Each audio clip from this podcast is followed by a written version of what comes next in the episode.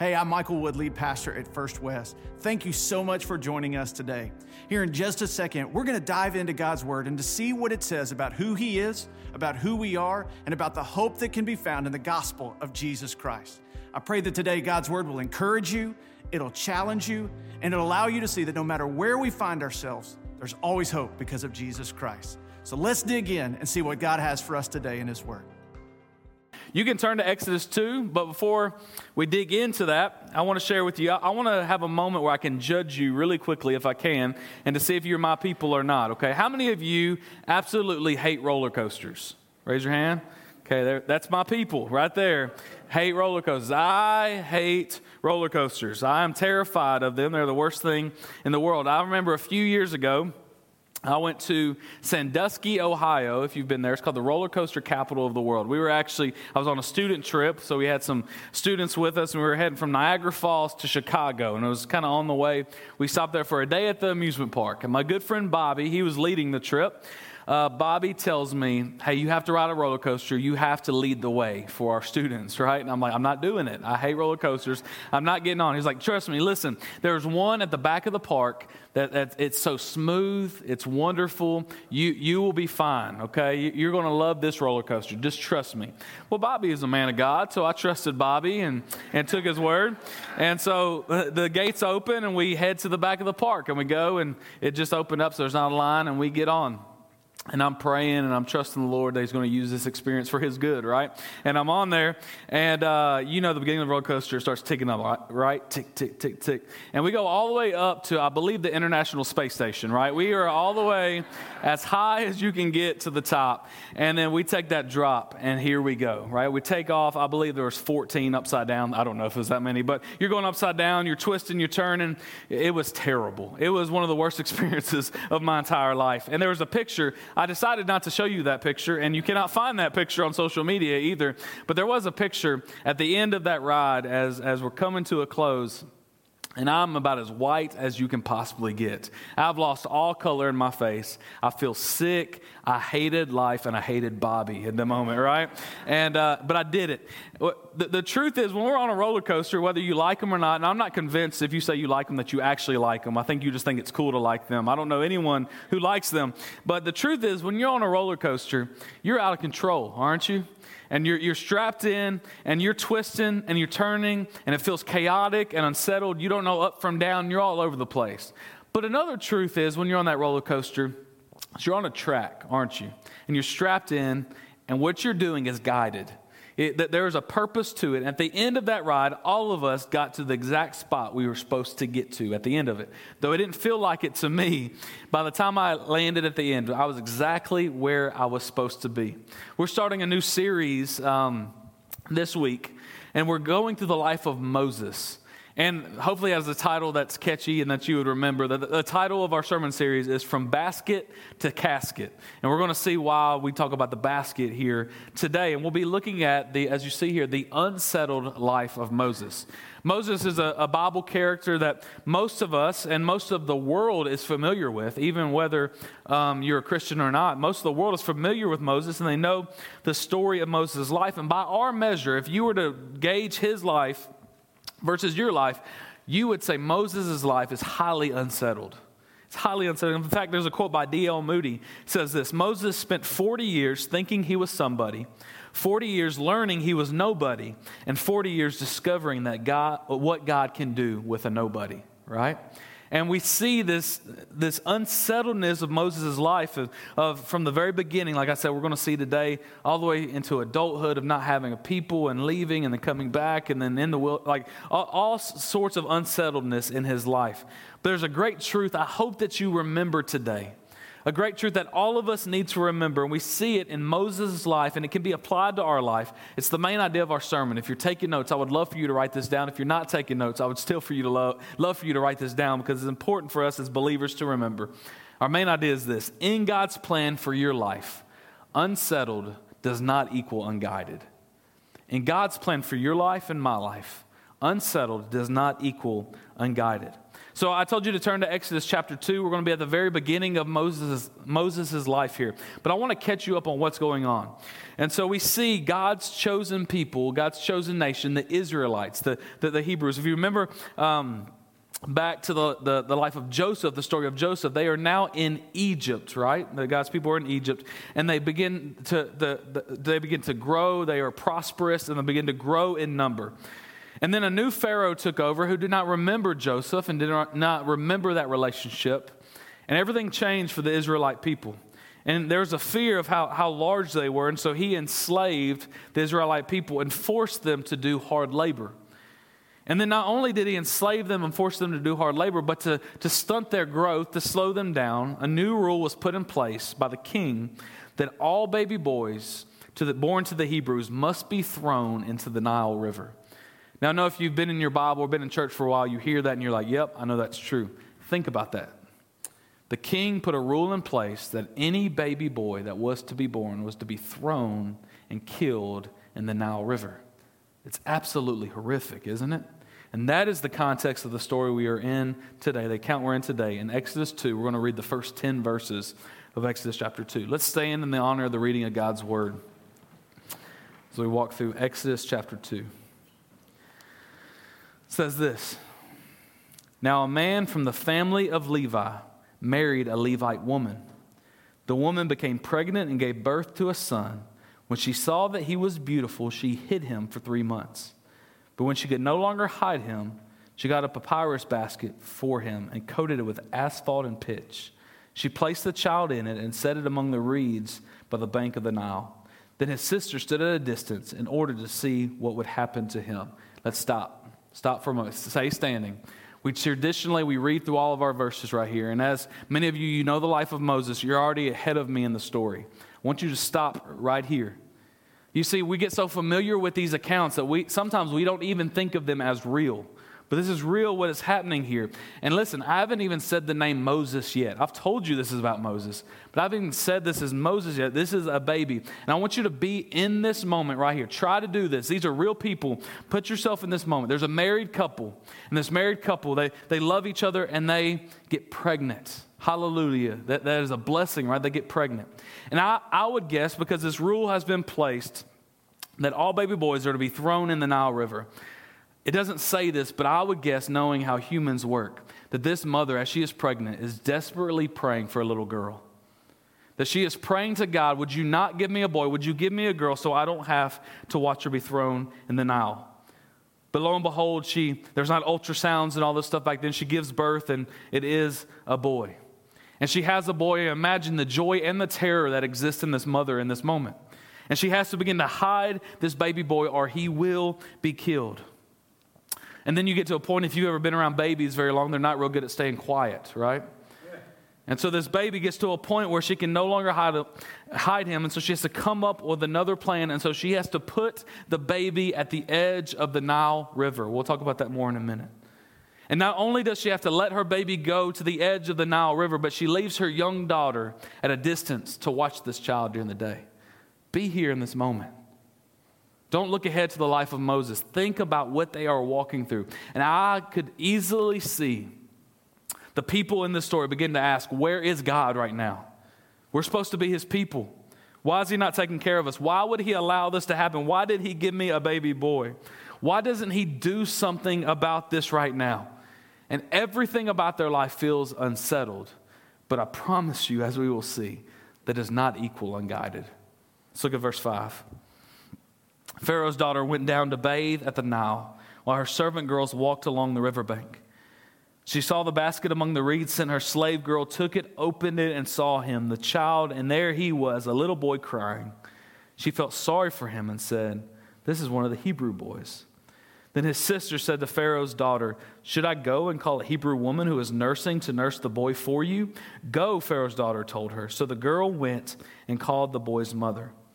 Then Pharaoh's daughter said to her, Take this child and nurse him for me, and I will pay your wages. So the woman took the boy and nursed him. When the child grew older, she brought him to Pharaoh's daughter, and, and he became her son. She named him Moses because, she said, I drew him out of the water. Let us pray. Heavenly Father, we love you. God, I pray that as we open your word today, we would see your hand at work. That God, we wouldn't just read a familiar Bible story, maybe that some of us have heard since we were kids. God, there may be someone in this room that is hearing this for the first time, and God, I, I envy this person in many ways. Because we can go, grow so accustomed to your word that we just breeze through it. But God, would we sit in the reality of what is happening right here? And God, would we learn from it? Will we see that unsettled does not mean unguided? And God, that your hand was at work in Moses' life, just like your hand is at work in our life. Would we trust you? God, as we open your word, and as we study and dig into it, would it transform us? And would we look more like you when we walk out of this room than we did when we walked into it? God, we love you. In your name we pray. Amen. You guys may have a seat. So we're, we're talking this main idea that unsettled does not equal uh, does not equal unguided. Say unsettled. We know this to be true in our life. We feel unsettledness in our life and brokenness in our life. You, I, I, could walk around this room right now and put a microphone in your face, though you would really hate me if I did that, many of you. You could tell me about unsettled moments that you have walked through in life. Some of you are in the middle of them. Some of you can already look back and see God working in them, and some of you, you got some ahead of you that you don't even know are ahead of you. But unsettledness is true for every single one of us. And so, what I want to do today is, in the life of Moses, pull some truth out of it that helps us walk through these unsettled moments of life to see how God is always guiding our lives. Our first point, if you're taking notes today, is this God can make paths of deliverance from plans for destruction. God can make paths of deliverance for plan, from plans of destruction. What do I mean by that? Well, let's look at the beginning here. Verse 1 says, Now a man from the family of Levi married a Levite woman. Let's stop right there for a minute. This is a big deal for you. We walk through this. And so they're from the tribe of Levi. And if you know anything, the tribe of Levi was known for making good blue jeans. Okay, no, I'm sorry. That, that's not true. That's a terrible dad joke. I apologize. But we see this Levite man and this Levite woman they come together and get married. Look at verse 2. The woman became pregnant and gave birth to a son. When she saw that he was beautiful, she hid him for three months. This couple, these Levites, they love their baby, don't they? That they look at their baby, and uh, it says that she, that she became pregnant, gave birth to a son. She saw that he was beautiful. That this word, it, it means good. It means pretty. It means that, hey, I looked and this baby is good. It is beautiful to me. Every parent thinks that about their baby, don't they? Even if your baby ain't beautiful, you think your baby's beautiful, right? Everyone else is like, oh, yeah, really nice. But you're like, this is a beautiful baby, isn't it? And this is what this mother's feeling in this moment is this baby is beautiful. And could you imagine having a baby, and then as we see in the story, having to hide that baby for three months? Now, we know babies get louder as they get older, but babies, the only form of communication they have is what? Crying. And so she has to hide this child for three months. And so this took great faith on her part, great faith to step out to say, hey, I'm not going to follow the rule that I have to throw my baby in the Nile, but I'm going to hide my child. Some scholars would even argue in the, the way that this sentence is uh, laid out and this idea of she saw her baby as beautiful, that maybe, just maybe, Moses' mama was able to look at her child and God implanted in her heart that God had special plans for this child. And so she acted in faith to preserve the baby, to, to, to, to save the baby. How do I know she took faith? Because many of you would say, I think any of us would do this, right? Most of us would want to try to save our child instead of chunking our baby into the Nile River. We would try uh, every attempt to save it. But this mother had faith. How do we know that? It tells us in Hebrews 11, chapter 11, if you were to turn there, in verse 23, it said, By faith, Moses, after he was born, was hidden by his parents for three months because they saw the, ki- uh, the child as beautiful and they did not fear the king's edict. By faith, they hid their child. The, the, Moses' parents loved Moses and feared God more than they feared a king or a rule. They knew in their life that they had to follow what God called them to do and not what a king told them to do. They knew that this baby boy was beautiful and worth protecting. You see, their love for God and their son was greater than any fear for a king. My question is for you today do you have this kind of faith? Do you have the kind of faith that would, even in the most unsettled moments of life, you trust that God is with you. You see, the, the mother, as I mentioned a moment ago, and the father, they, they could have began to, to focus on things like this that we kind of do in these moments. Hey, in all of history that I could have had a kid, it's right now. But like, why, why in this moment do I have to have a kid? Like, why do I have to have a kid when this rule exists to kill my baby boy? God, please give me a little girl. God, God, please let, give me a little girl, and I don't even have to worry about that anymore. God, why'd you give me a boy? God, did you do this to torture me? God, where are you in this moment? They had every reason to begin to question and doubt God, but no, by faith, Hebrews tells us, they trusted the Lord, even in the unsettled moments of their life. By faith, do you trust God even in the most unsettled moments of your life? Do you know that He is with you and guiding you in ways that you can't even understand? Look at, look at the next verse, verse 3. When she could no longer hide him, she got a papyrus basket for him and coated it with asphalt and pitch. This is to kind of make it sealed up and enclosed. She placed the child in it and set it among the reeds by the bank of the Nile. Then his sister stood at a distance in order to see what would happen to him. So Moses could no longer be hidden. His lungs had gotten strong enough to a point that when he would cry, it would be um, obvious to those around him that a baby was in that house and it would be checked out. So they reached an age where his parents had to act and they had to do something. And so new, another huge act of faith is shown here by the parents. And I would argue an even greater act of faith is shown here. Because before you're hiding the baby in your care and you're, you're, trying to take care of them. But what, what happens, and most believe kind of the context and the culture at the time, remember the Israelites, they would have lived together, right? The Israelite people would have lived together. And so during the day, Egyptians would have came around and checked out for baby boys and looked out for them. But they weren't really coming around, most believe, at nighttime. They would have had to carry lamp. There wasn't electricity, remember? So they would have had to carry lamps around and begin to search for babies. And so daytime was the most dangerous of times because it was obvious, visible, and a lot of times Egyptians Egyptians would have been around. And so during the daytime, she says, I cannot hide this child anymore. And so she takes it down to the Nile River and sets it among the reeds in this basket. And this faith, man, it is a tremendous faith to let go of your child and to trust. She let him go in a basket down by the river. Now, I know in some of my teenage years, my mother would have loved to send me down a river, right? But not in this way. Not, not in this way of, of, letting go. And, and I believe, again, this is not in the Word of God, but I believe just from being a human and, and, and kind of putting myself in this story, that maybe there was a hope on the mother's behalf of, hey, babies are supposed to be thrown into the Nile. And so I'm going to set the baby right on the edge of the Nile. That way, in case the baby is found, maybe they would say, hey, an effort was made to put this baby in the Nile River, and maybe some grace would be shown towards the baby, right? Mothers even thinking, trying to think through those scenarios and putting the baby there. This has to feel like such a hopeless and an unsettled moment as she sets her baby in this basket and seals it up. In this unsettled and chaotic moment, we have to know that it's not unguided. You see, she put this baby in a basket. How can I say, as a mother is having to put their baby in a basket, that that moment is not unguided? I'll tell you how I know that. You see, this word for basket that we see here that, that Moses has put in, that word is only used at one other place in the Word of God. And the place that this word for basket is used in the Word of God is the word ark.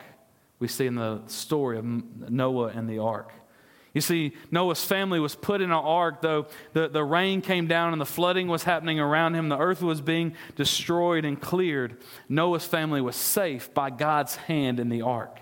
And the same hand that held Noah's family safe in the ark from the destruction around them was the same hand that had its hand, has his hand on the basket while Moses slept inside of it in the Nile River. It's a beautiful picture of just because it seemed unsettled, just because it seemed desperate, God was with them in that moment. In one of the scariest, most difficult, terrible moments of her young life, God was there.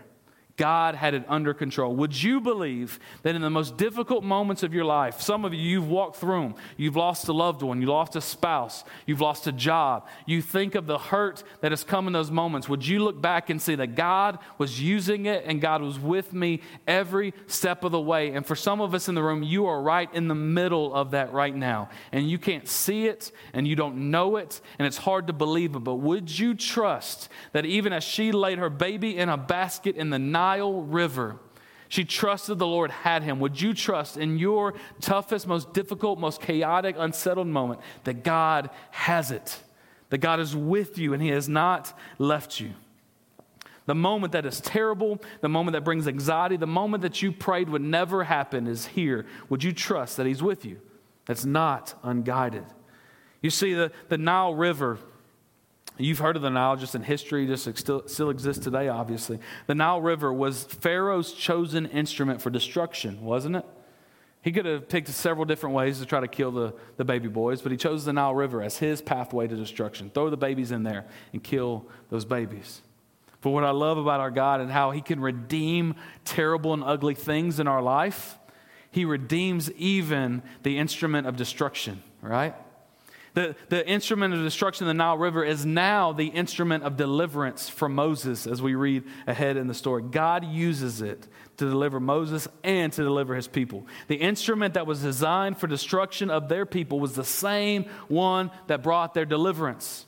This is foreshadowing an instrument of destruction later on, made out of two pieces of wood that was made to destroy human life. And as people nailed Jesus to this cross, this instrument of destruction, they said, There's your king. Look at him. He's dead. There's no hope. And instead, God chose to use that instrument of destruction as a tool and a plan for deliverance for all people, not just the Israelites. You see, that's a beautiful thing about God. He can redeem the ugly and the terrible. We see that in the basket and the Nile River, and we see that on the cross. Definitely, my friends Unsettled does not equal unguided. That leads us to our second point today. Our second point is this God can bring mercy in the middle of our chaos. Say mercy. God can bring mercy in the middle of our chaos. What do I mean by that? Let's look at verse 5. Verse 5 says this Pharaoh's daughter went down to bathe at the Nile while her servant girls walked along the riverbank. She saw the basket among the reeds, sent her slave girl, took it, opened it, and saw him, the child, and there he was, a little boy crying. Again, let's not jump ahead in the story. I, I, didn't really emphasize earlier, but remember when, when Mama takes Moses and sets him down in the reeds, she also leaves her young daughter, Miriam, it doesn't say her name here, but we learn that later on, Miriam to close by to watch out after the baby. And prayerfully, no one takes this baby and no one does anything to this baby. And so here we see this moment where Pharaoh's daughter is walking along. Now, don't, uh, like I said, don't jump ahead. Think of the terror of this moment. Miriam must be scared to death right now. You're praying all day long that, that, that, our baby brother, our baby boy, doesn't get taken or doesn't get even seen in this basket. But we're praying, hey, if it does get seen, if he does get seen, would it be someone who has mercy? Would it be someone who maybe would help us out? Would it be another Israelite? Would it be someone who would help us in this moment? And the person that notices the basket is probably the last person they want to discover that basket. You see, Pharaoh is the one who gave the rule to kill all the babies, and Pharaoh's daughter is the one who finds it. And this is probably the last person Miriam or the family wants to find baby Moses. And look what, ha- look what happens when she finds it. Verse 6 Opened it, saw him, the child, and there he was, a little boy crying. This is remarkable. She felt sorry for him and said, This is one of the Hebrew boys. When Pharaoh uh, Pharaoh's daughter opens the basket. Moses does the exact right thing he needs to do in that moment. Maybe God caused him to do in this moment. What did he do when she opened the basket? He cried. He cried. Why, why do I say that? You see, it tells us when Moses cried, she looked at him and felt sorry for him. If you've raised kids in your household before, you know when kids cry, there's a different reaction from a father and a mother, isn't there? What does a father do when a baby begins to cry? Suck it up. It's not that big a deal. You just fell, scraped your knee. You'll be all right, right? Or hey, they need to grow from this. They need to learn from this. Uh, dad's reaction is, hey, let, us grow, let's learn, let's do better. What's a mama's reaction? Oh, come here, sweetheart. I'm so sorry you did that, right? Our youngest daughter, Hazel, she won't even be hurt. She just needs mama to acknowledge that she could have got hurt, right? She fell down. She just needs mama to say, hey, it's okay. And then she's fine after that. You see, there's something about a woman's heart and a baby crying. J. Vernon McGee has a quote that says this God brought together a little baby's cry and a woman's heart down by the river Nile when Pharaoh's daughter went to bathe. You see, God ordained this moment. God brought this moment together. And when she opens the basket, Moses does the exact right thing he needs to do. He cries, and it brings compassion and mercy to her heart. Pharaoh's daughter looked upon this baby, and she had every right to do what? She had every right to send the baby to its death, doesn't she? In fact, to honor her dad, maybe to get brownie points with her father, she could have had this baby killed and said, Look what I did for you, Pharaoh. But instead, she chose to have mercy in the middle of chaos. The definition of mercy is this is compassion or forgiveness shown towards someone who is within one's power to punish or harm. She had every right to punish or harm Moses, but instead chose compassion. Look, what we see in the middle of these two chaotic verses, right? Miriam's watching mama let baby go, uh, baby's being killed in the Nile. In the middle of these chaotic verses, what we see is that God brings compassion and mercy to the heart of Pharaoh's daughter. Listen, nothing can stop the plan of God. Pharaoh's daughter is not an Israelite. Pharaoh's daughter doesn't have a relationship with God, but he is still working even on behalf of her for his plan to be woven together. Listen, are you in the middle of chaos right now? Think of these verses. Are you in the middle of chaos right now? I want to give you a great promise. God is working and God can bring mercy into your situation. He can use people around you to bring mercy. But more than focusing on yourself in this moment, what I want to do is flip it on its head. Believer in the room, I ask you, and if you don't have any other takeaway, take this one away today. Believer in the room, would you be a person that steps in the middle of someone else's chaos and suffering to bring mercy? Would you show compassion to those who are hurting? That's who we are to be as Christ followers. We need to make the choice to engage in someone else's suffering, to carry the load with them, and to bring compassion and mercy where we can. You see, be the presence of mercy that is needed in someone else's life. We, we get so self centered, don't we? That, that, that's who we are as people. We only see our problems and our difficulties. And I know many of you are walking through those right now. But sometimes we need to take a step back and have compassion and mercy on those around us and see how we can serve them to help them know that God has not abandoned them in their moments. I, I, read a story from the civil, right after the Civil War. I mean, immediately after the Civil War. After Lee's surrender, at the end of the Civil War, uh, President Lincoln comes onto the balcony to give an address to the people who are there. And he told them, what, what, he begins to tell them about the policy he had in mind and how they would handle the South now that the war was over. And, and one of the senators at the end of the speech, he speaks up and says, What shall we do with the rebels? And the vindictive crowd, they begin to speak up and they begin to say, Hang them. We need to hang them for their rebellion. Hang them. But Tad Lincoln, Lincoln's son, a little boy, he looked, he turned to his father, looked at him, and said, No, no, Papa, not hang them, hang on to them. And Lincoln looks at his son and says, That's it. Tad has it. We must hang on to them. They are our people. Tad Lincoln was 11 years old when he showed mercy. Think about it, they, they, they, they were enemies, right? The, our country divided and enemies, and, and one side wanted to destroy the other side. And Tad Lincoln, the voice of reason, the voice of mercy in a chaotic moment, says, No, let's hang on to them. They are our people. You see, we talked about this some last week, but we see when we look at the Word of God that God created us and loved us and gave us everything we needed. We rebelled against God. And because of that, we became enemies of God. But what I love about the heart of God is He is one who has shown us mercy. He had every right to punish us or harm us, but instead He chose compassion for us. And He said, No, those are my people. Let's hang on to them. And in mercy, He gave the greatest act of mercy that could ever be in sending His Son to come and live a perfect life and, and die on a cross for us so we would not be enemies any longer if we accepted Jesus Christ as Lord and Savior. We are to be people of mercy because our God is a God of mercy. And in this moment, we see what mercy can do. I'm so thankful that in the most unsettled moments of my life, as I think back on them as I, and as I live them right now, I can know that unsettled does not equal unguided and that God is using it. And sometimes He uses other people to help us see that. It leads us to our third and final point today. Third point is this God can use anything and anyone to accomplish his plans. Amen? God can use anyone or anything to accomplish his plans. What do I mean by that? Look at verse 7. It says, Then his sister said to Pharaoh's daughter, Should I go and call a Hebrew woman who is nursing to nurse the boy for you? All right, think about it again. This moment happens. Miriam's watching her baby brothers in the basket, gets discovered. Pharaoh's daughter sees, um, opens the basket. Moses cries. Pharaoh's daughter sees it. Now, Miriam doesn't know that Pharaoh's daughter has compassion, right? You can't necessarily see that in that moment. But she's watching this unfold. What I love about Miriam is her courage in this moment. What would most of us have done? If, you, if you're real, I know like most of us like to think we're really brave, but in those moments, a lot of times we're not. But what Miriam does is incredibly courageous and brave. Most people would have turned and run back to mom, right? Mom and dad, and say, The basket was taken. Pharaoh's daughter found the basket. But instead, she speaks up in this moment, right? And she is so quick. She doesn't run, she doesn't fight. She speaks up, and God uses her. Verse 8 Go, Pharaoh's daughter told her. So the girl went and called the boy's mother. Stop right there for just a minute. Imagine this conversation.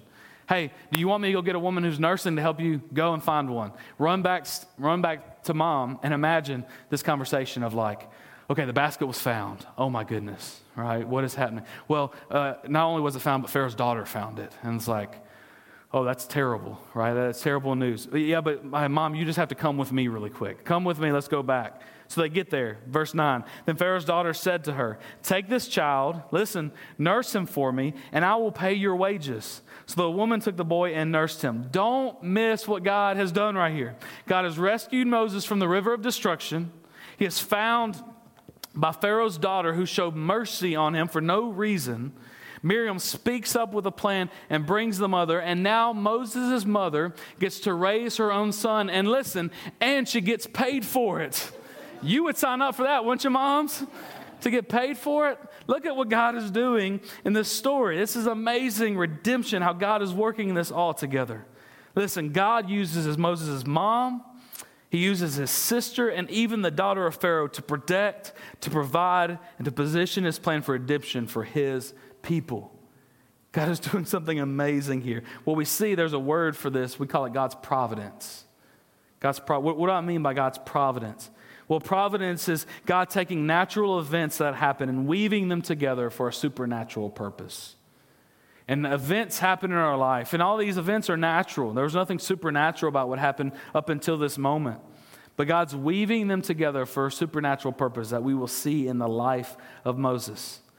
Listen, hear me in your life today. You may think things are falling apart. You may think, think there's no hope and nothing makes sense, but remember, God's mysterious providence. God is working things together, and He works all things out for His perfect will, for His glory, and our good. Verse 10 says this When the child grew older, she brought him to Pharaoh's daughter, and it became her son. She named him Moses because she said, I drew him out of the water. Now, think of this. Some time has passed now. She got to, to raise her, her son for a while. Now, Moses' mother has to hand Moses back over. She, she's still showing her faith in the life of Moses, even in this moment. That phrase has stuck with me this week. It, she brought him to Pharaoh's daughter, and he became her son. Think of the faith she's demonstrated in the life of her baby, and now she has to hand him over, and he becomes her son. This has to be such a hard moment, but hear me. Even in this difficult moment, God is still using it. God is crafting it together. You see, Moses needed to be raised in that household. God had planned for Moses to be raised up in that household. The house that was trying to kill Moses is now the house that is raising Moses. Think about how amazing that is. The, the, the, house that made the decree to throw the baby boys in the Nile is now the one who has taken him in to raise him up. And listen, the name Moses was given in this moment. And it means to draw out. And she's using it in the sense of I drew him out of the river. I pulled him, I, I, took him out of the river. But there's a prophecy here of how God is working all things together. You see, Moses would be the one, the man who drew the people out of Egypt. God is using even this moment in the life of Moses. The house that was raising him now is the house that was equipping him for the task to be the leader, to lead the people out of Egypt later on. In Stephen's sermon in Acts 7, it says this When he was put outside, Pharaoh's daughter adopted and raised him as her own son. Listen to this. So Moses was educated in all the wisdom of the Egyptians and was powerful in his speech and actions. God is using all of this to make Moses the man he needs him to be, to be the leader he needs him to be. God can use anything or anyone to accomplish his purposes. He did it in the life of Moses, and he can do it in your life as well. This is a great promise we see from the life of Moses. We continue to walk through it, I don't want to give you very many spoilers for the week ahead, weeks ahead. But God uses, his, uses these unsettled moments in the life of Moses in tremendous ways to make Moses the exact person he needs him to be. You see, in this moment, he's raising him in the Pharaoh's household to, to grow him in wisdom and make him powerful in speech and action. But we're going to see soon, next week, how he is without a people and he is out in the wilderness and he is shepherding sheep how he feels alone. As we walk through suffering in life, sometimes, see, Moses would one day get to the Red Sea moment, but he's not there right now. And his suffering doesn't seem to make sense. And sometimes we walk through these difficult moments, and God is using the unsettled moments of our life to weave them together for a supernatural event. But we don't know it, we can't see it, but we have to trust Him. And sometimes in those moments, we, we like to think there's a Red Sea moment coming, but all of us aren't Moses. Sometimes he's using it like he did in the life of Moses just to make him who he wants him to be and stripping everything away, stripping our success away, our pride away, our competency away, our family away, the things that we hold most dear away to say, God, I trust in you and you're all I need. I don't need my ability. I don't need all the status. I don't need the popularity. I don't need the promotion. I don't need that other stuff. God, I have you, and that is all that I need. Are you at a place where you can say that today? That God, you, I trust your hand to be working. I trust your plan. And God, you are all that I need. Genesis 50 20 tells us, You planned evil against me. God planned it for good to bring about the present result, the survival of many people. Listen, your life may feel chaotic, it may feel unsettled, but God is not asleep. God has not left you or abandoned you. He is working, He is there with you. Even when you don't see it, He's working. Even when you don't feel it, He is working. He is there with you. Can I tell you today? We see a foreshadowing. We, we see, um, you, you know about Jesus. Again, I don't want to get too far into the story, but Jesus is the better Moses. As we see that in our circumstances, in our difficulty, Moses was delivered as a child in unusual circumstances to deliver God's people out of Egypt. And for us today, sitting in this room, we weren't enslaved in Egypt. That's not our story but we were enslaved in sin. And through unusual circumstances, supernatural circumstances, a child was born to deliver us from our slavery. Do you know that child today? Do you trust him today? I think it's important anytime we study the Word of God that we allow the Holy Spirit to do a work in our life. And we have a moment to respond to that. And so, not for any mystical purposes, but I ask that you would just bow your heads and close your eyes so you could lean into what the Holy Spirit is doing in your life. As I just mentioned, God sent a child for us who grew into a man who died on a cross. And for some of us in this room today, the greatest act of faith we could take is to say, God, I trust you with my life. I surrender control. I don't need to know everything or understand everything, but I know you are good and you are God and you love me. And Jesus, your son, died for me, and I surrender my life to him. And for some of you, that's the act of faith. That's the act of trust you need to take today. Just say, God, I trust you with my life. For some of you in the room, you've already made that decision and you are a follower of Jesus Christ, but man, life is unsettled. Life's tough, it's difficult, it's chaotic. I want to remind you today that you are not alone. And not only does he see you and know you, but he is working all things together. He's taking the events of your life and molding them together for a supernatural pers- purpose. Do you have faith today? Do you believe that God is working? Maybe for some of you, this needs to be a line in the sand moment where you say, God, I trust you with the moment I'm walking through right now, with the heartbreak I'm walking through right now, with the loss I'm walking through right now, the mourning I'm walking through right now. I trust you, God. I don't understand it, I don't get it, but I believe you. I trust you. As I see you work in the life of Moses, I trust you today. Would you surrender control to Him and to say, God, I believe you're working even when I don't see it? I just want to ask, as one of our as I'm one of the pastors on our staff, I would love to pray for you in this moment. Is there anyone in this room that you would say, Evan, I'm walking through one of those unsettled moments of life? And would you pray that I could have faith that God is with me in the middle of it? Would anyone raise your hand and say, You're there right now? I see you. I see you. Amen. Let me pray for you. Heavenly Father, you are a good Father. And as we live life, the longer we live it, sometimes it feels like things don't make sense. We walk through heartache, we walk through chaotic moments, unsettled moments. But God, they're never unguided. Life can feel like that roller coaster, as I talked about at the beginning, where we feel just out of it, we feel out of control, we don't, we don't understand it. But God, we are on the path you've called us to. You are guiding those moments for your glory. Would we trust you?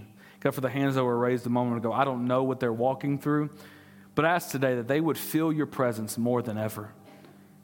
And God, they would have a supernatural trust and faith in you. They would believe that you are good and that you're working all things together. Would they trust you today and would they give glory and honor even in the midst of suffering?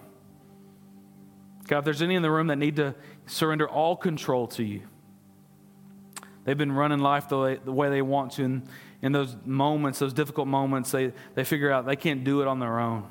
And right now, would they surrender all control of their life? All, would they give all faith to you and believe in you? That you love them and that you have a plan and a purpose for their life. God, I pray for us as your people. Would we trust you even in the most difficult moments of life because you are good and you don't leave us, just as you didn't leave Moses? I ask all these things in your name, God. Amen. Thank you so much for joining us today. Uh, we hope, again, that you were uh, encouraged by what God had to say for you and for your life. I just want to extend an invitation for you today. Maybe today you realize that you need Jesus in your life. Maybe today you just need to take that next step in your spiritual walk, or maybe you've got a spiritual need. And I want you to know that we would love to come alongside you and serve you any way that we can. Feel free to reach out to us at firstwest.cc, or you can call the church 318 322 5104. And we would love to help you in what God is doing in your life. Have a great day.